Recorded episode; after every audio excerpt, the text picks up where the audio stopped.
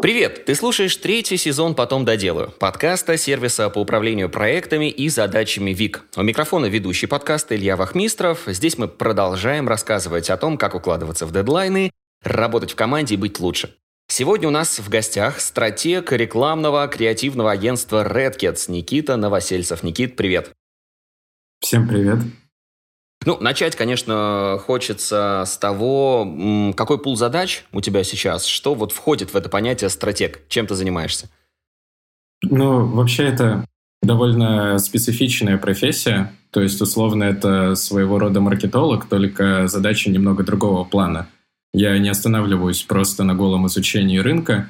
Моя, наверное, ключевая функция заключается в том, чтобы находить правильное взаимодействие между брендом и потребителем. То есть выстраивать такую коммуникацию, чтобы она, во-первых, людям была понятна, во-вторых, она была интересна, чтобы ты вот условно смотрел рекламный ролик и такой, блин, прямо как фильм получилось, а, и он тебя заряжал.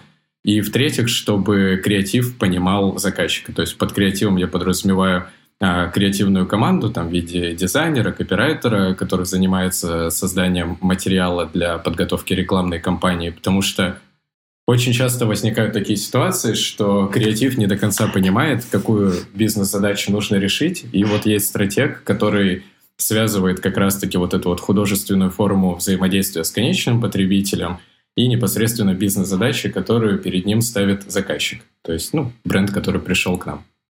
Получается, ты в каждый проект включаешься или в зависимости от необходимости? А, практически всегда требуется какое-то исследование рынка, всегда требуется погружение в задачу, потому что не всегда те задачи, которые ставит клиент, до конца понятны ему самому, и банально на этапе там, создания брифа или дебрифинга требуется уточнение каких-то формулировок, требуется уточнение задачи, Поэтому я, наверное, в 90% проектов, за исключением тех случаев, когда кто-нибудь просит там условно логотип на какой-нибудь стаканчик налепить, там, соответственно, стратегическая работа не сильно нужна.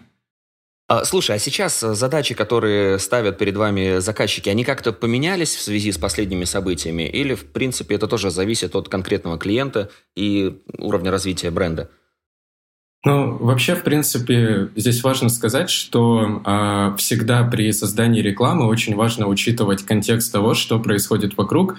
И в любой кризисной ситуации, а мы так или иначе находимся в кризисной ситуации, этот контекст очень сильно меняется. И если условно раньше, там, буквально два года назад задача стояла а, сделать просто какой-нибудь узнаваемый ролик, который зацепит твое внимание условно как потребителя – то сейчас очень важно понимать, о чем ты можешь говорить, а о чем ты не можешь говорить как бренд. Условно там появились э, ряд э, каких-нибудь популярных лиц, которых ты больше не можешь использовать в рекламе, определенные каналы поотваливались, а определенные темы и определенные слова тоже становятся довольно сложно использовать. И очень важно понимать, что Сейчас скорее брендам требуется некое репозиционирование, требуется немножечко изменение их коммуникации, то есть то, о чем они говорят. Поэтому, безусловно, контекст очень сильно повлиял на то, что мы делаем в данный момент. Угу. А как ты дошел до позиции стратега? Чем ты занимался раньше? С чего начинал? Вообще, это довольно интересный путь получился. Э, ну, у меня, во-первых, нет высшего образования. Я три раза пытался его получить, и три раза у меня не получилось, в том числе и за рубежом. То ли усидчивости не хватило, то ли еще чего-то. Вот, а на каком этапе занимался... ты, ты, ты прекращал, э, на каком этапе ты прекращал идти по этому пути? На последних курсах или ну пару недель на лекциях побыл и думал, а ладно. Ну, вот это ближе к тому, что ты как раз-таки описал. Я, до, я, я доучивался всегда ровно до, до второго курса, и после этого я понимал то, что это не мое. У меня просто рабочий опыт уже начинал формироваться где-то лет 16, и я активно помогал своим родителям работать. Мать у меня занималась оценкой персонала, и после этого, ну, после того, как я в эту историю погрузился, я сам уже продолжил этой историей заниматься, когда переехал в Москву. То есть где-то первые два года своего активного рабочего опыта я занимался оценкой э, рисков на производствах разных. Это и горнодобывающая промышленность была, это и химическая промышленность. для того, чтобы с точки зрения э, поведения человека минимизировать уровень травматизма на предприятии и каким-то образом спрогнозировать, а способен ли данный человек на создание чрезвычайной ситуации или не способен. А где ты брал теорию по вот этим моментам? То есть ты просто сам пытался где-то вычленить эту всю историю, обучался самостоятельно? В мире не так много продуктов, которые позволяют выполнять данную функцию, и их там всего можно по пальцам пересчитать. Они все очень сильно привязаны к рынкам, и, конечно же, каждой компании хочется развиваться, искать дистрибьюторов — и вот на основе дистрибьюторского предложения они давали мне бесплатное образование. Я ездил на конференции там, в Норвегию, в Будапешт, в Мексике даже пару раз был. Э, собственно, там я и один раз и учился на высшее образование. Это было единственный раз, когда мое образование было близко к тому, чем я занимаюсь. Был факультет пиара, кажется. Вот. А потом пару лет я занимался продажами страховых полисов ОСАГО, потому что я потратил все свои заработанные миллионы на оценки абсолютно в никуда. Вот. А потом постепенно начал приходить э, к маркетингу, потому что мне казалось, это та профессия, которая мне дает профессиональную свободу. То есть ты занимаешься и анализом рынка, ты занимаешься анализом бизнес-процессов, ты занимаешься аудитом, ты занимаешься коммуникацией, и это очень сильно развязывает тебе руки с точки зрения того, что ты не супер-супер нишевой узкопрофильный специалист, и это позволяет тебе в случае чего перейти из одной категории там, профессиональной области в другую, из одной сферы в другую. А для меня вот, собственно, свобода, гибкость и возможность получать много-много информации, наверное, такие важные постулаты моей жизни. Как-то так. Это можно взять как за такой фактор, от которого ты черпаешь вдохновение? Или есть еще ряд каких-то, от которых ты питаешься? Ну, да, это можно назвать и способом черпать вдохновение, потому что, в принципе, ну, условно, я сейчас говорил о некой насмотренности, то есть насмотренности не только с точки зрения там картинки, которую ты видишь, когда там смотришь фильм или какой-нибудь рекламный баннер, а с точки зрения той информации, которую ты в принципе видишь вокруг. Вот мы, например, сейчас э, с тобой разговариваем, и я примерно начинаю представлять, как ведут себя люди, которые занимаются созданием подкастов. И если ко мне придет бренд и скажет там, слушай, а вот нам было бы интересно те тысячи человек, которые записывают подкасты в России, как нам лучше выстроить коммуникацию? И я уже примерно понимаю твой mindset, условно, что ты ищешь, какой тебе человек был бы интересен для подкаста – как ты выстраиваешь диалог. То есть информация, она вокруг, и все, что ты видишь, главное находить вот м, такие маленькие мелочи а, с точки зрения поведения человека, мы это называем потребительским инсайтом, который дает тебе в ответ на вопрос, а что я могу ему такого предложить, что могло бы его зацепить, привести ко мне, удержать и тоже дать ему что-то полезное, а не просто ради того, чтобы он пришел, купил и ушел дальше искать, а, чего бы мне приобрести на рынке. Но это же ведь огромные объемы информации. Если на все это обращать внимание, как ты концентрируешься, не даешь себе выгореть в э, таком объеме, в постоянной деятельности? Ну, на самом деле, мне кажется, довольно сложно отключить голову, не только в современном мире, а вообще, в принципе, когда ты привык перманентно думать, а не может практически произойти такая ситуация, когда ты такой, у меня в голове вообще нет мыслей. Голова, она всегда работает фоново. То есть, э, например, у нас э, в компании есть такая прекрасная вещь под названием э, коэффициент креативщика. Ну, у этого немного другое название, но я буду использовать более такое лояльное для подкаста. А здесь идея заключается в том, что креативный сотрудник, он не работает ровно 8 часов в день. Ну, так же, как и любой другой человек не работает ровно, часов, ровно 8 часов в день. А просто по причине того, что ну, ты не можешь этого делать. Но при этом твоя голова работает постоянно. То есть даже находясь на выходном и, к примеру, там получив задачу в пятницу или там в четверг, ты все равно фоново будешь размышлять на ней. И то же самое и с той информацией, которую ты поглощаешь вокруг. Да, в один из моментов происходит э, ее переизбыток, но достаточно условно двух-трех недель нахождения в какой-то там другой атмосфере, или занятием каким-то другим делом для того, чтобы немного переключиться и банально просто структуризировать те новые данные, которые тебе поступили в голову, так сказать, их чуть-чуть упорядочить.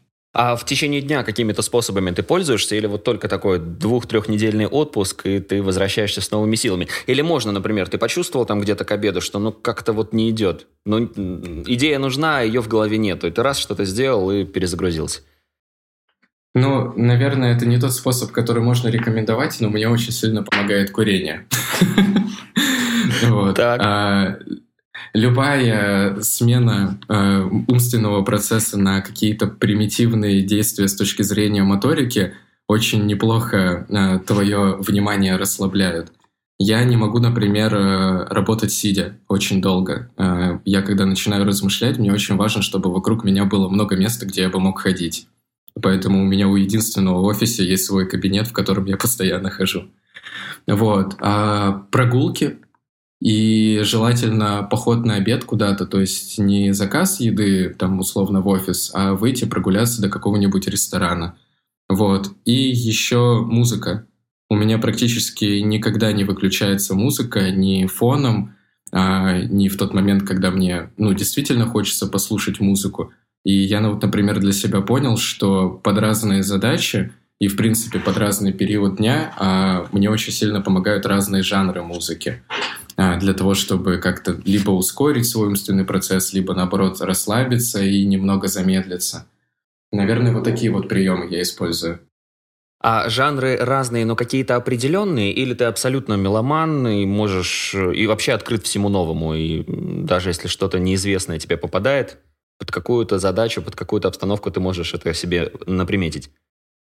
Ну, последние года два я стал абсолютно меломаном после того, как одному из крупных брендов мне нужно было составить около 20 плейлистов э, для аудитории от 16 до 35 лет.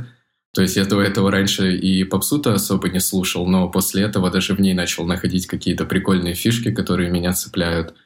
Вот. А с утра мне очень нравится слушать э, в основном что-нибудь драйвовое, там, например, э, техно или драм н бейс, ну так, чтобы взбодриться – например, ближе к вечеру, и когда мне нужно погрузиться, ну, вот прямо глубоко-глубоко в рабочий процесс, я предпочитаю там джаз или блюз. А когда у меня полурасслабленное настроение, и мне хочется там условно подумать над э, глубиной русских э, культурных проблем и, в принципе, что действительно может предложить э, бренд колбасы русскому человеку, то здесь я предпочту послушать там Би-2, там Жанну Гузарову, что-нибудь вот максимально близкое э, среднестатистическому русскому человеку. Как-то так. Круто, круто. А, скажи, а, ты в своей работе себя можешь оценить больше как э, перфекциониста или достаточно, чтобы какая-то идея, какая-то фишечка выполняла свою задачу, не обязательно, чтобы она была идеальной?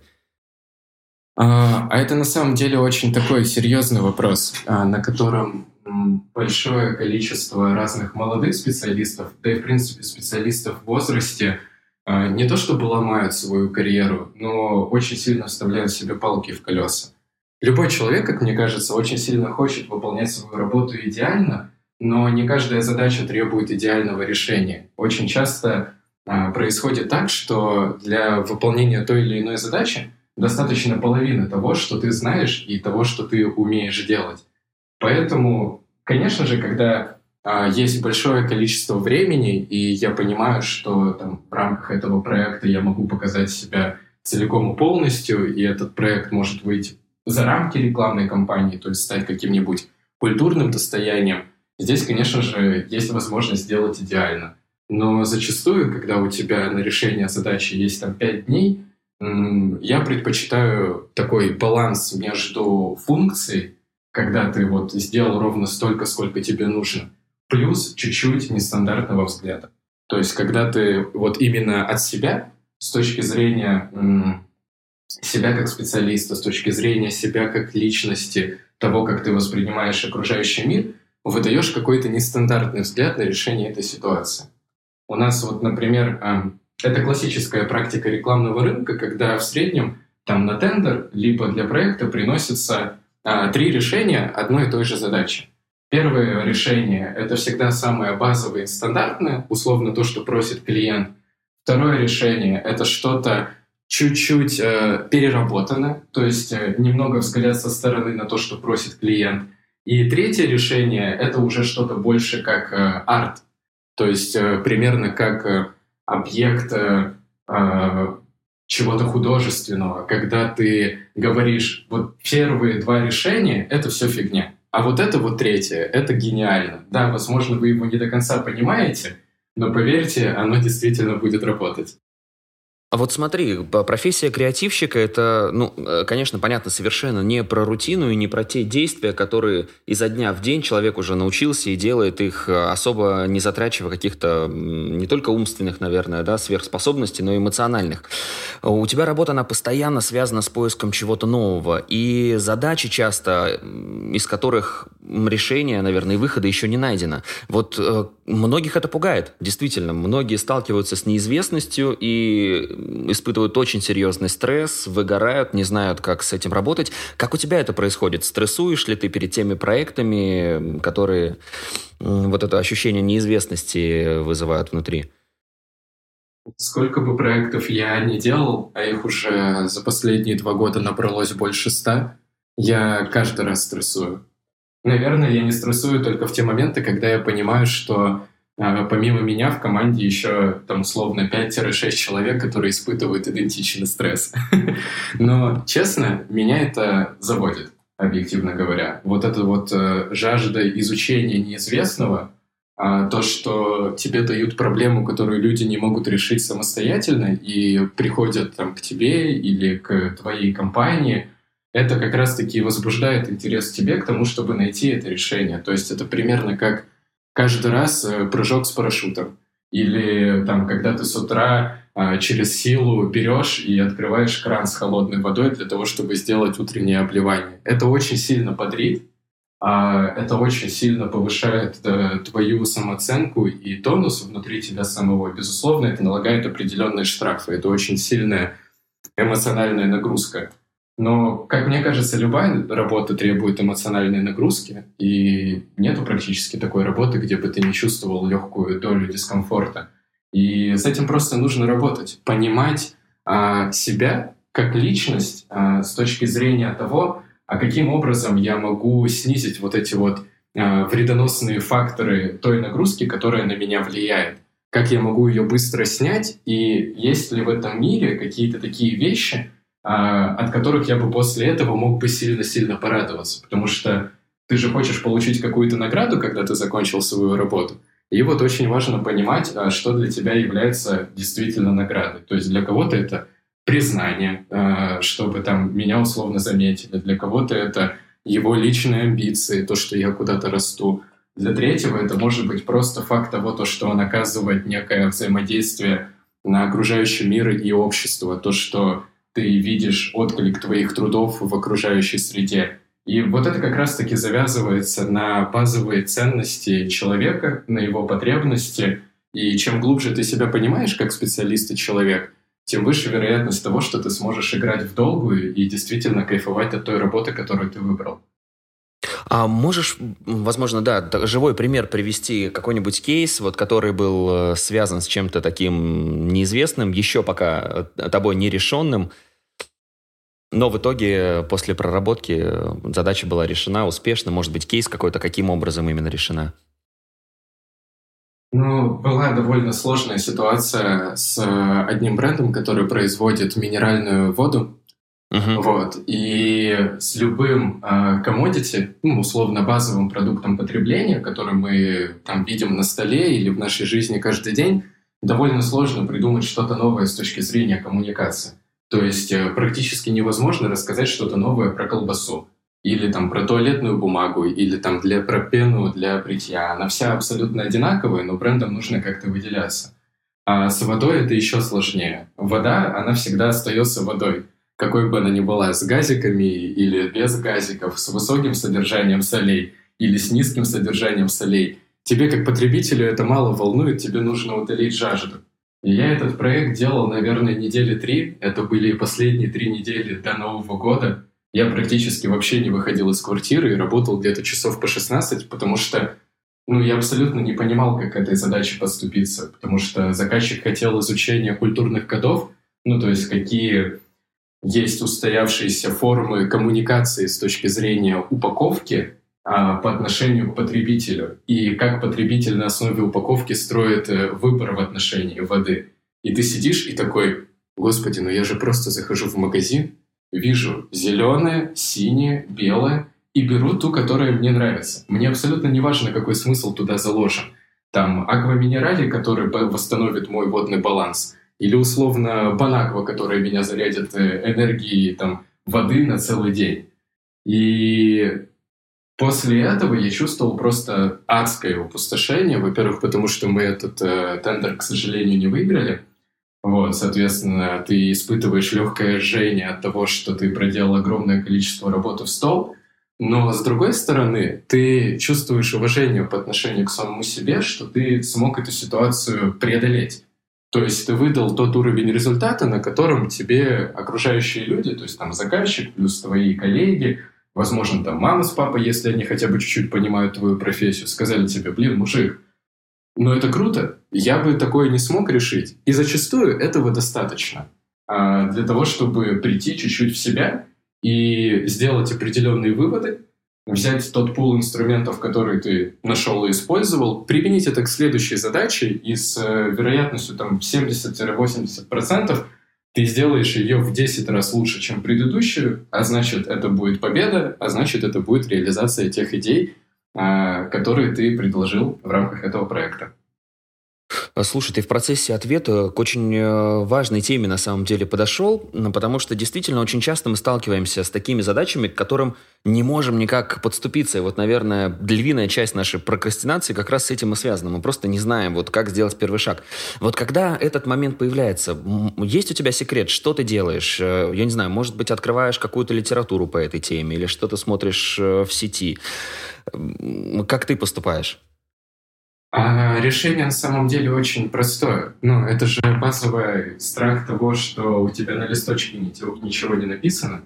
Достаточно взять листок и начать что-то писать.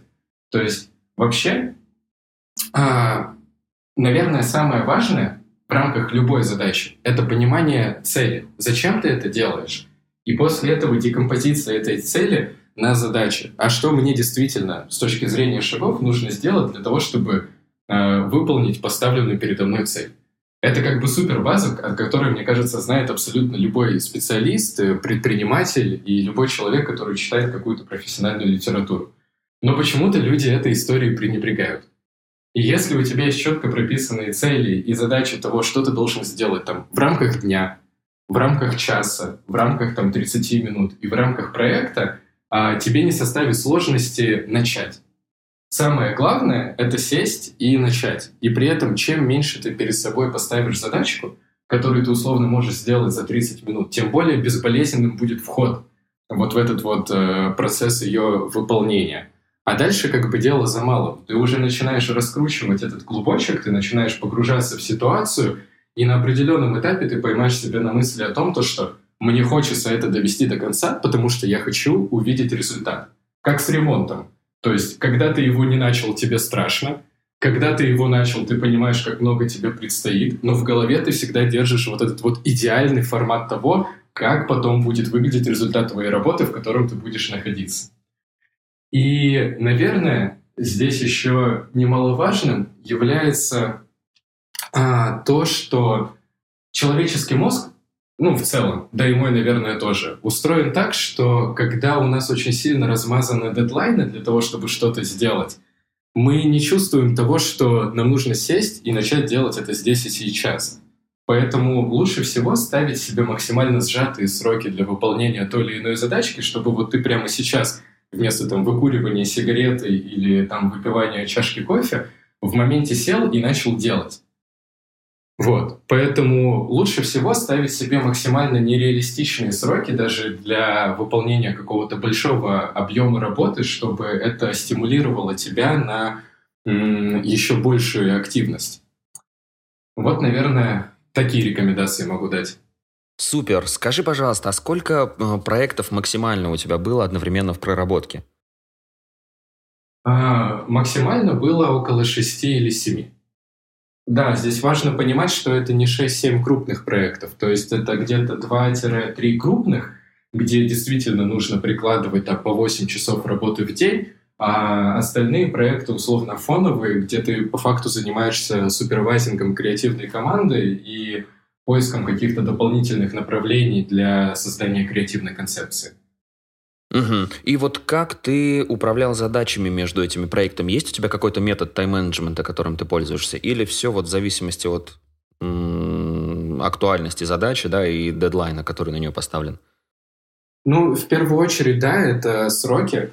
Это, наверное, самое важное. То есть э, то, что горит сильнее всего, то нужно делать быстрее всего.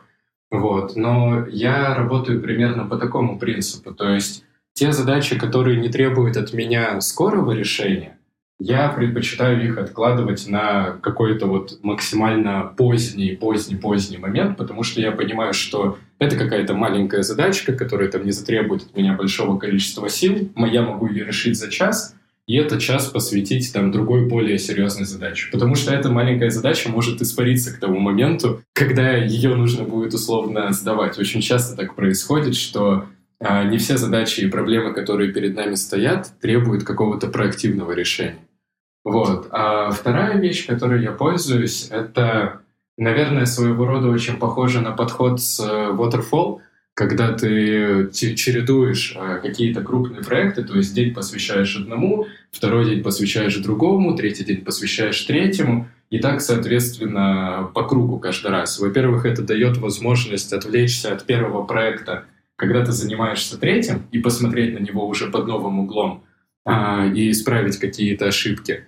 А, во-вторых, это как раз-таки переключение твоего внимания, то есть это тот момент, когда ты можешь немного расслабиться, потому что ты даешь своему мозгу какую-то новую пищу для размышления и не чувствуешь вот это вот напряжение того, что ты постоянно задействован в рамках какой-то одной задачи, и в твоей жизни как будто бы появляется некое разнообразие.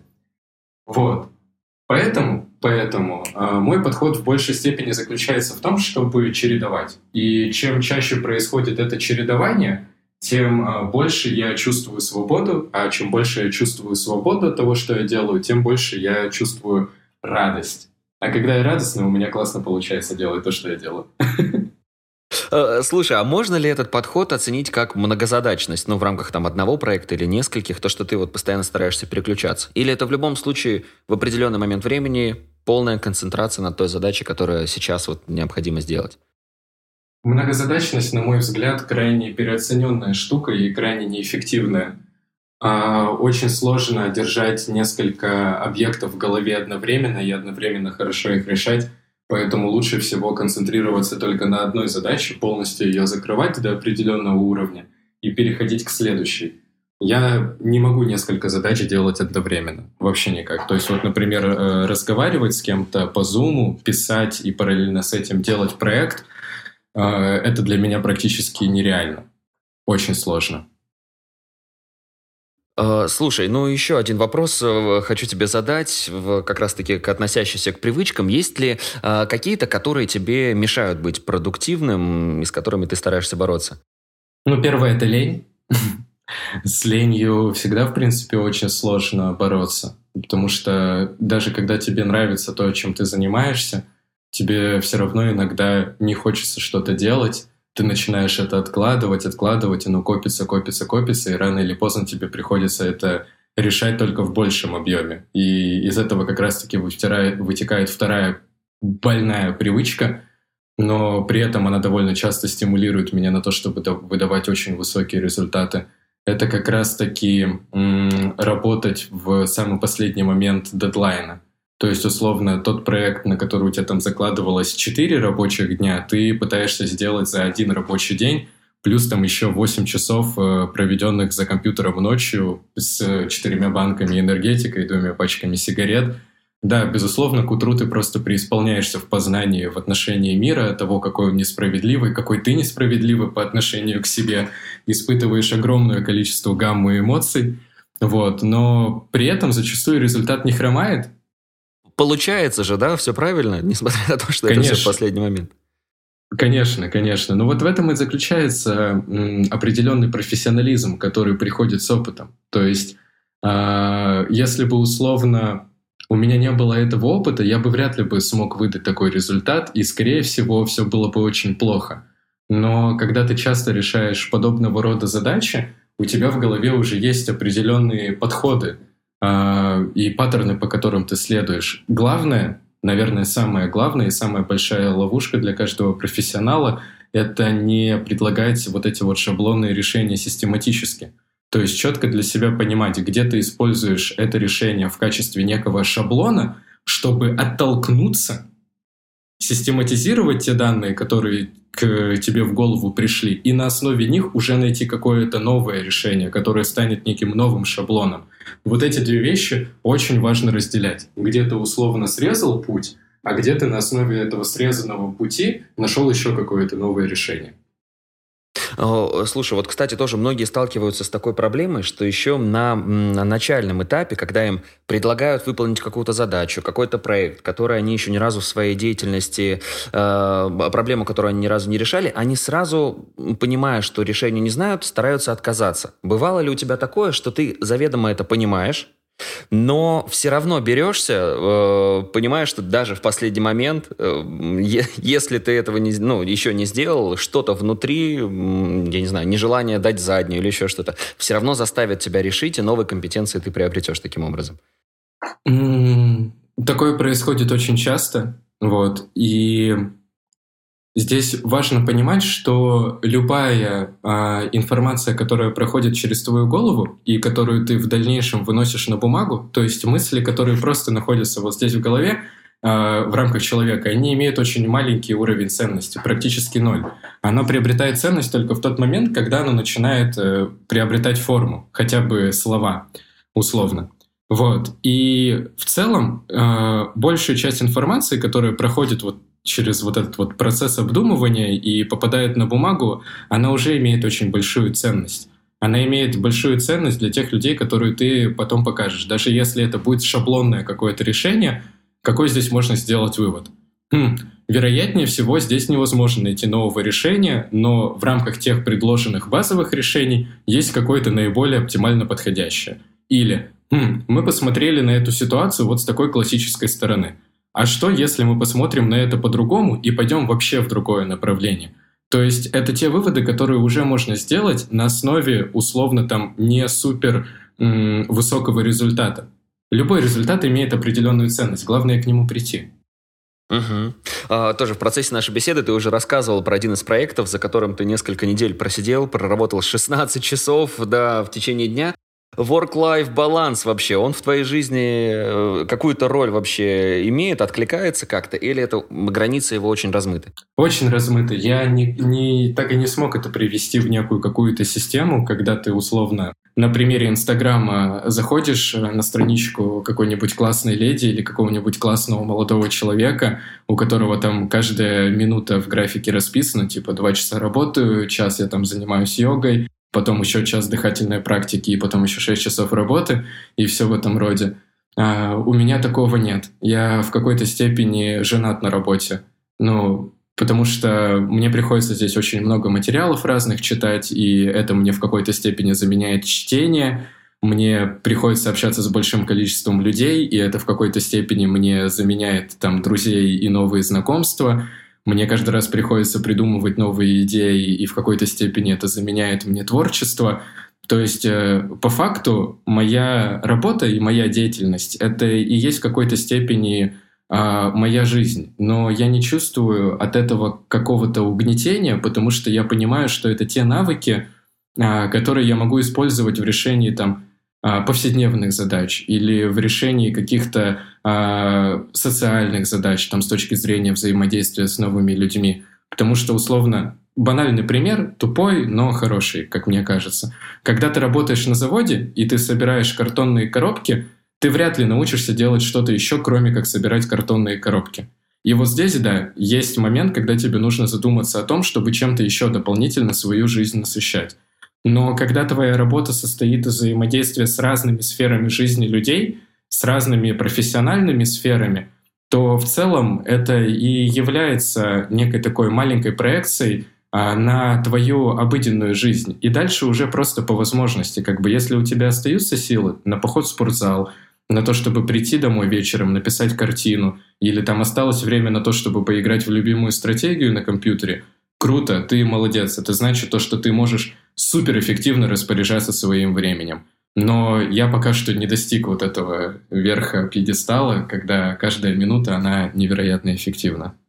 Тут, наверное, и не всем это нужно для того, чтобы чувствовать себя в порядке, да. Я думаю, это очень сильно зависит от жизненного этапа, на котором ты находишься. Потому что когда ты молодой, у тебя одни ценности, когда ты становишься старше, у тебя другие. И здесь просто очень важно понимать, а, а что нужно действительно тебе. Вот в чем истинный ты в моменте. То есть Нравится заниматься работой? Ну, посвящай все свое время работе. Тебе не обязательно там быть успешным во всем. Не кайфуешь от работы, нравится дома сидеть рисовать, сиди рисуй, но делай это только с удовольствием. Не пытайся захватить абсолютно все. Человек — это не какая-то резиновая кукла, и даже Илон Маск совершает ошибки, когда заставляет людей работать по сутки без отдыха. Отлично подытожил, да. А, слушай, ну какое-то хобби все-таки есть у тебя? Если все-таки выпадает свободная минутка и с работой время это не связано, что делаешь?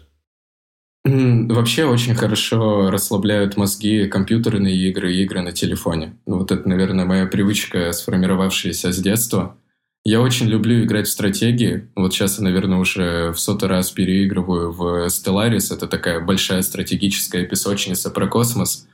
Невероятно красивая штука с невероятно красивой музыкой. Если вам нравится анализировать разные вещи, она вам невероятно зайдет, как мне кажется.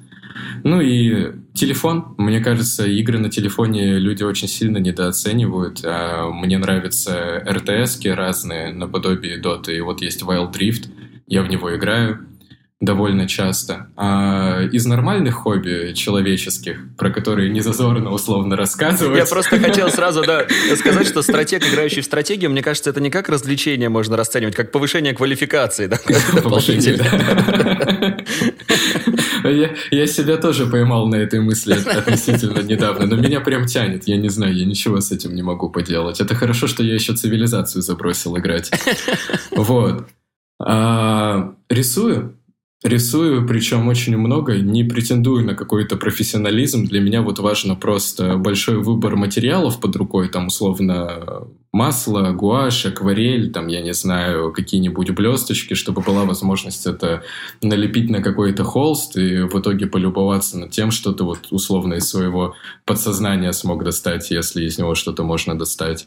А музыка и кино я очень много хожу в кинотеатры, прям, наверное, регулярно, раз там в 2-3 дня стабильно, и плюс еще какие-то просмотры дома. Мне просто интересно наблюдать, а, как условно разные режиссеры и творческие люди перекладывают вот эти вот культурные особенности жизни людей на планете Земля в какие-то вещи а, с более глубоким смыслом.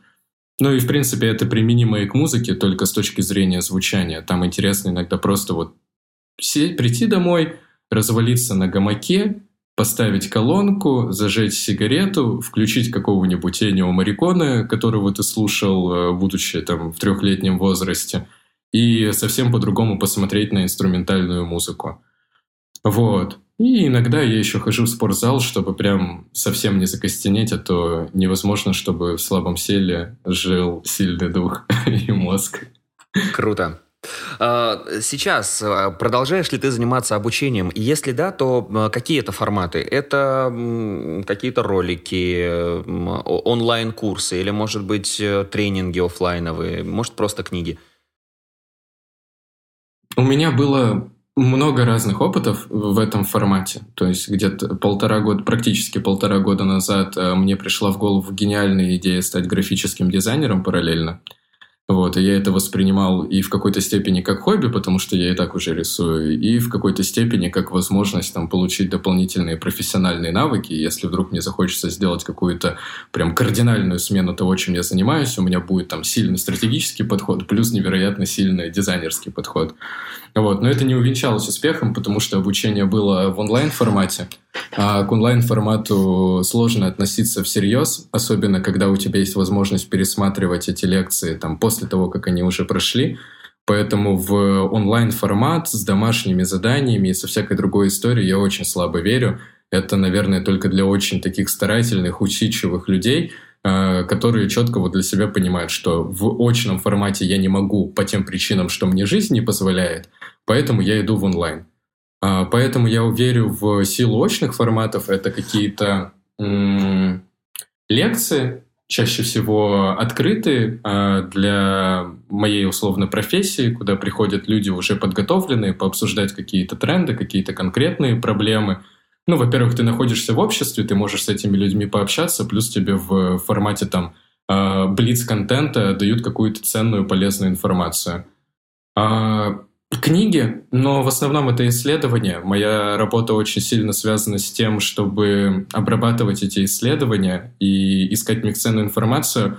Поэтому, по факту, находясь на работе, я читаю профессиональную литературу, которая меня дополнительно обогащает. И конференции.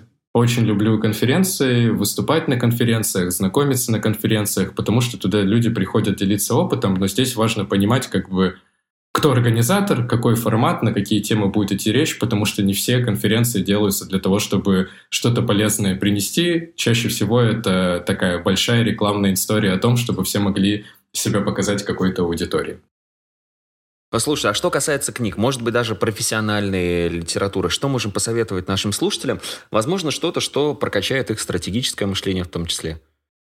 Стратегическое. Но для прокачки стратегического мышления отлично проходит э, цикл книг Дюна. нужно, нужно прочитать абсолютно все, что, в принципе, я и сделал относительно недавно. Я просто активно готовился к выходу фильма и прямо сильно его ждал и такой, я не могу туда прийти неподготовленным, поэтому рекомендую. Ну, во-первых, там действительно очень глубоко описаны человеческие взаимоотношения в разных их проявлениях. И для стратега, а, особенно креативного, особенно коммуникационного, очень важно как раз-таки понимать логику взаимоотношений между людьми и брендами. А, самая, наверное, базовая история, которую я действительно могу порекомендовать, это то, что в первую очередь упрощает подход к созданию рекламной кампании, потому что ты а, понимаешь вот эту вот фундаментальную теорию и не пытаешься заново изобрести велосипед, это, конечно же, Котлер. Вот, можно брать абсолютно любую его книгу и, в принципе, использовать ее для себя как э, хрестоматию. Вот. А что еще можно порекомендовать? А для того, чтобы после расслабиться от всяких вот этих вот серьезных штук, э, можно посидеть, почитать э, Харуки Мураками и поудивляться тому, как э, классические культурные японские традиции превращаются в романы, которые интересно читать людям со всей планеты. Класс. Ну и последний вопрос. На сегодня, Никит, скажи, какие, как ты считаешь, качества в современном мире больше всего нужны человеку для того, чтобы чувствовать себя нужным, реализованным? Ну, я бы, наверное, в первую очередь... Сначала я хотел сказать гибкость, но я понял, что, наверное, это та штука, которую можно поставить на второе или даже на третье место. Я объясню почему.